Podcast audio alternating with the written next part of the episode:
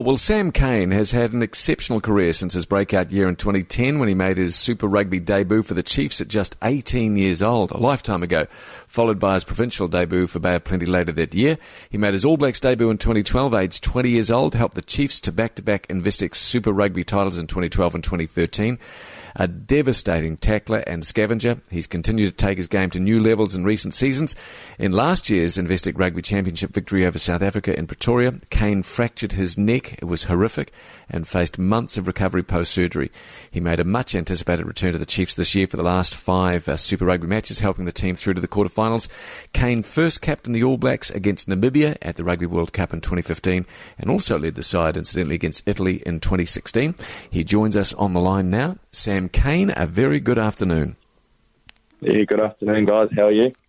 Great, Yeah, mate. we're, you. we're good, Sam. Really good. Now, let's get first of all your lockdown, mate. Let, let's have a wee chat about that because for a guy that's as active and as energetic as you are, how have you been able to actually do have, have physical outlets? Are, are, are you have you been able to run, or have you got a home gym, or what, mate? Yeah, it's um. Look, the first the first week was quite nice to be home. Um, Yeah, I'm I'm in a pretty good spot to be fair. Um, but just after the World Cup last year, moved into a new house uh, just in the country, just out, just out of Hamilton. Sorry, that's my dog in the background. Just out of Hamilton, and um, so I'm surrounded by a dairy farm, which is is quite nice for um, a guy who grew up in the country. And um, it's been great during this time to have that. You know, it just feels like you're not quite as en- enclosed in, um, having all that open space. But I do have a, a good little home gym set up in the garage. I actually brought it um, last year.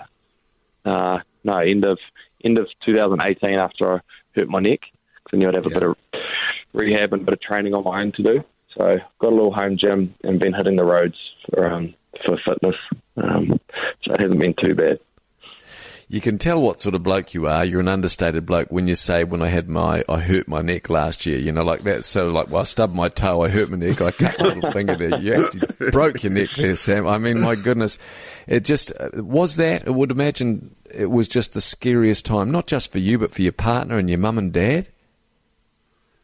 Uh, yeah, it was, and I mean, um, it was a scary time, but it was. It's more scary to think how bad it could have been. Suppose, Yeah. and I don't really allow myself to go there too much to think about what, what how lucky I was and how how easily I could have been um, in a much worse spot. So that was probably the the only scary thing. Um, you know, initially Did you consider out. quitting? Uh, no, because no, I didn't actually. Um, like if I just went with the medical advice, and, and right from the outset, post surgery, um, yeah, they said um, it went really well. Fused two vertebrae together, um, and as long as there's no complications with the healing, then you know you, you'll be right to get back playing rugby. And there's been another couple of people who've had similar type of surgeries. Um, it was a nervous time at about the six month mark when I went to the specialist to get a scan to whether I could get the thumbs up to go back playing. So I think um, yeah, there was another player years back who had something similar, and his didn't heal quite as well, and they had to go back and and have surgery again, and they're back to square Yeah. one. So that was um, sort of like that D-Day, sitting in the specialist's room, waiting to be told whether the scan came back, whether it's healed well. yes. Um, and there's nothing you could really do. You know, all I knew was I'd given it every chance to heal well, but yes. there was always that small percent that it may not have. But um, Yeah. all in all, it was pretty good. It was good. Oh, delighted to hear that. Sam, one of the things about your story, your, your backstory, if you like, um, that has always appealed to me is the fact that you are not an All Black who came out of a famous rugby school. You went to school in Reporoa. And one of the stories you told me some years ago that if, if you if you could share it with us now, I'd, I'd, I'd love it. Is that so? Your mum and dad ran a, basically a deer farm, and your father, when you were quite a young boy, and my memory may be only thirteen or fourteen, basically said to you something along the lines of, "I'm going to teach you how to do things like fencing." Could could you fill in that story for us a bit? Because I, this is what to me, it's one of my favourite All Black stories. Um, yeah, I'm not sure. Um, like now that you bring that up, it doesn't actually it doesn't spring a story to mind. But um, Well, well, well, well, well, on the well, farm, let, let- me refresh your mind. Basically, he said, if if you learn how to do this properly, then I'll pay you as if you were an adult. Oh yeah, yeah, yeah. So um, there was a few, a few things on the farm um, we used to do. Um, like Dad being a deer farm farmer, um, he brought a bit of land across the road, and it was all dairy fence. So one of the jobs was to pull down all those fences and slowly deer fence it. So um, I didn't necessarily get good at fencing, but I got very good at taking fences down. and I do um, some some big days doing that. Um, and then the other one was Dad started uh, um, doing a little bit of um, contracting work, so mowing silage, um, silage bales, wrapping them. And I used to be on the wrapper, so you know, put the silage wrap around the bales. Yep. Um, and I used to just do the ones on our home farm. I wasn't very old. I was probably about yeah, thirteen or fourteen, driving the tractor. Um, and it just took a while to get good. Yeah, but he said once I get to a certain stage, um, then he'd, he'd pay me like he would anyone else. But up until then, I was just doing it for free. So um, that was like a pretty cool incentive for me uh, to try and get good and, and find ways Hey, of Sam. you know wra- wrapping those bales as fast as I could, and I'd pride myself in not having any fall on their sides, uh, things like this. So That's it's a good way to make profit money. Sam, uh, can you tell folks and and me and Phil, you know, when you first got named in the All Blacks, and then the the when you when you first got your All Black jersey, you know, the, you have to go through a process, don't they? Basically, when they hand out the jerseys before the Test match, can you tell us? Can you remember what that was like, and and that evening when you actually have that All Black jersey, the first, in your hands? Um, look, for me, this will sound strange, but uh, like that whole couple of weeks was a little bit of a, a blur for me. Um, Yeah. I, I, there's a few things I real I clearly remember about my first Test match because it was a three match series against Ireland here at home. Um, I'd sort of, you know, I was pretty blown away to even be named. To be honest, I didn't really think it wasn't even on my radar, or so. I, I thought I was just here to be sort of in, in the team and, and learn a bit. And then after that first week, uh, think it was Victor Vito picked up an injury. So in the second week, I was on the bench. There was only five loose forwards and named in the in the squad. One of them's injured, so I get a spot on the bench down in Christchurch. Uh, then a couple of things I remember is almost forgetting the haka. and then at half time, um, Kieran Read had got cussed in the first half that no one knew until he told them at half time, and they said, Sam, you're on. So I remember running out there for the second half, um, and pretty much as the ball was kicked off, just thinking to myself, "Wow, like I'm an All Black now," because I always remembered getting named like I was, "You're not an All Black until you've played." Yeah. So that moment, that that kick off, in the mi- midst of all that, I thought that to myself.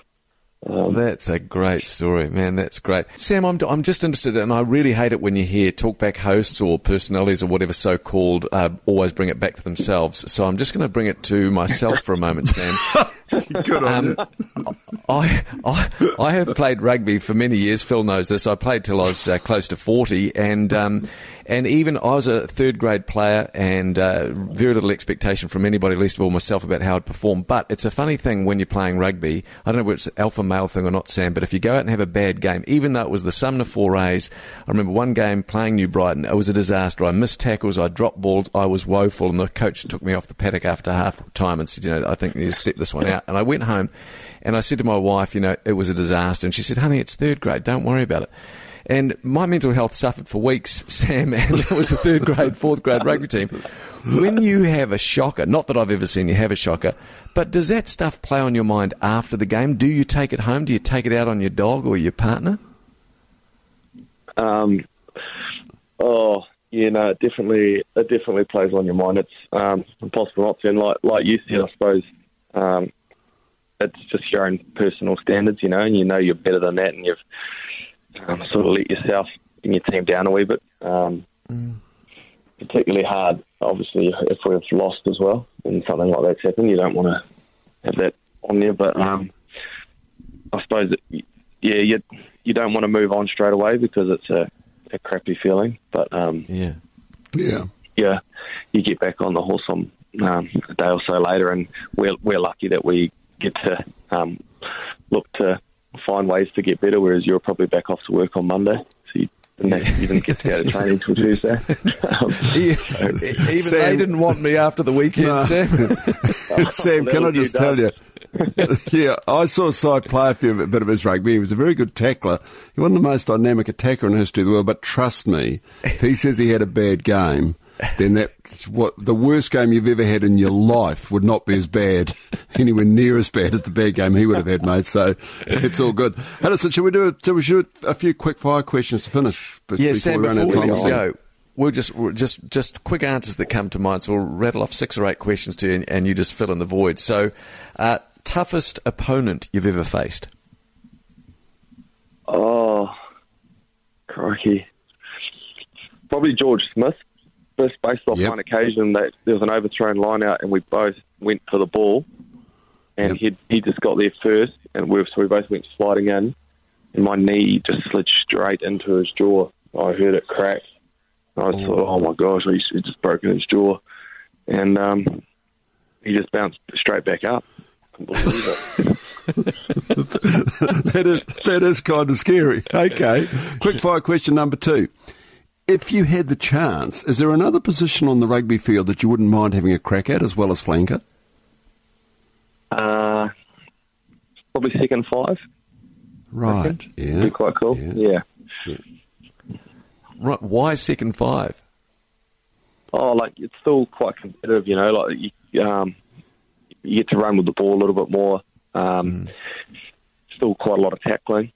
Um, and I, I'd just be quite cool if I had grown up and spent a lot more time playing second five. And um, Yeah. yeah, be quite cool. You're still involved Good heavily, you. you know. You can sort of, sort Yeah. of like seven. You can roam and sort of pop up anywhere to a certain extent. Yeah.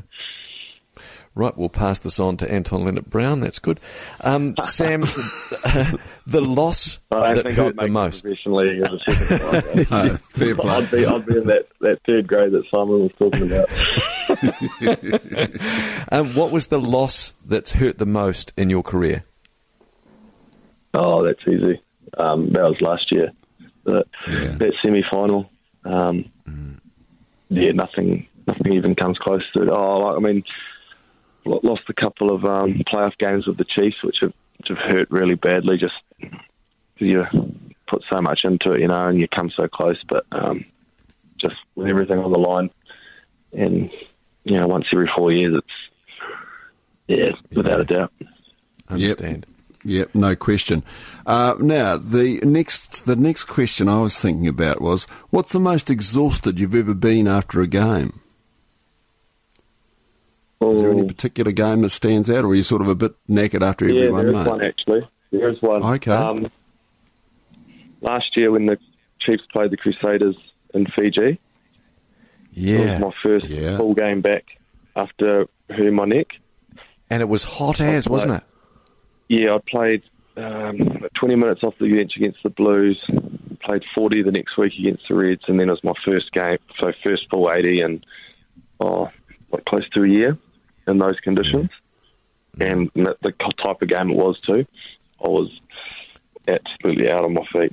Yeah, counting like breaking the last 20 minutes down into five minute quarters. Eventually get through it. The thing is, you ne- you never look tired. Josh Kronfeld used to come off, and he'd always look wrecked. Like he'd be, for some reason, he just always looked wrecked. You you never did. And the, the Oh, last one from me, no. no, you never did. And the last one from me, Sam. What's the funniest thing that's ever happened or you've ever witnessed on a on, on a rugby field? Oh, what funniest thing? No, I'm not sure. I'm not No, sure. you I. Um, oh, I- once, yeah. oh, once playing a, a club game, a guy rolling more scored on the, the five metre line. Yeah, I think it was a bit wrong, but- you, you went Some- some of the banter sometimes out at scrum time, like just before a scrum goes down, there's a, there's, Yeah. you get the good an odd good laugh. If um, Brodie and I used to often um, to throw a bit of banter across to someone in the opposition, you know, we sort of feed off each other. So That's good. Mm-hmm. I can imagine. Good. Okay. Last question from me. I'm all for Oh, it as long as it's clever liquid, you know. Yeah, Yeah, definitely. yeah, yeah. Last question from me, mate. When you were a young bloke in the All Blacks, was there ever a roommate that when you saw the list go up, who you were going to be rooming with, made you think, "Oh man, I feel a bit nervous about this"? Yeah, that was the Franks, the Franks boys, both of them. Owen and Ben Franks. Why, why did they? Why did they make you? Why did they spook you?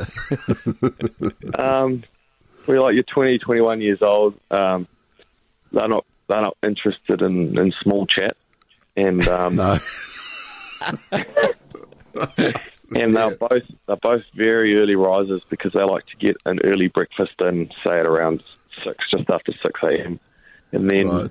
they'll have another bite to eat before like the first the meeting. First thing's normally at like eight thirty in all Yeah. yeah. camp, so they like to have another feed then, just get more more calories on board, I suppose.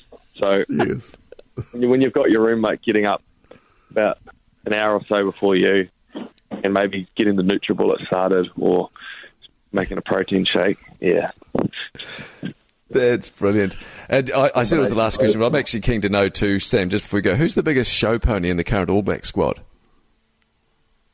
Um, a show pony. Well, Rieko likes It's in the privacy of the radio. scored, scored, scored us a good try. Um, Who was that? he scored, Rieko likes beating his chest when he scores a good try, but he, to be fair, he scores some pretty incredible tries. So I wouldn't really know what that feels like. And um, No, yeah, I'm not sure. no, that's a Yeah, good answer. no, fair play. Well, Yeah, Sam, we've really enjoyed talking to you. You know, you just sound like one of life's good guys. So thank you very much for your time, mate. All the very best for your future. You deserve every success you get, and uh, thank you for your time. Thanks a million, Sam. Take care, buddy. thanks for having me on, guys. Cheers.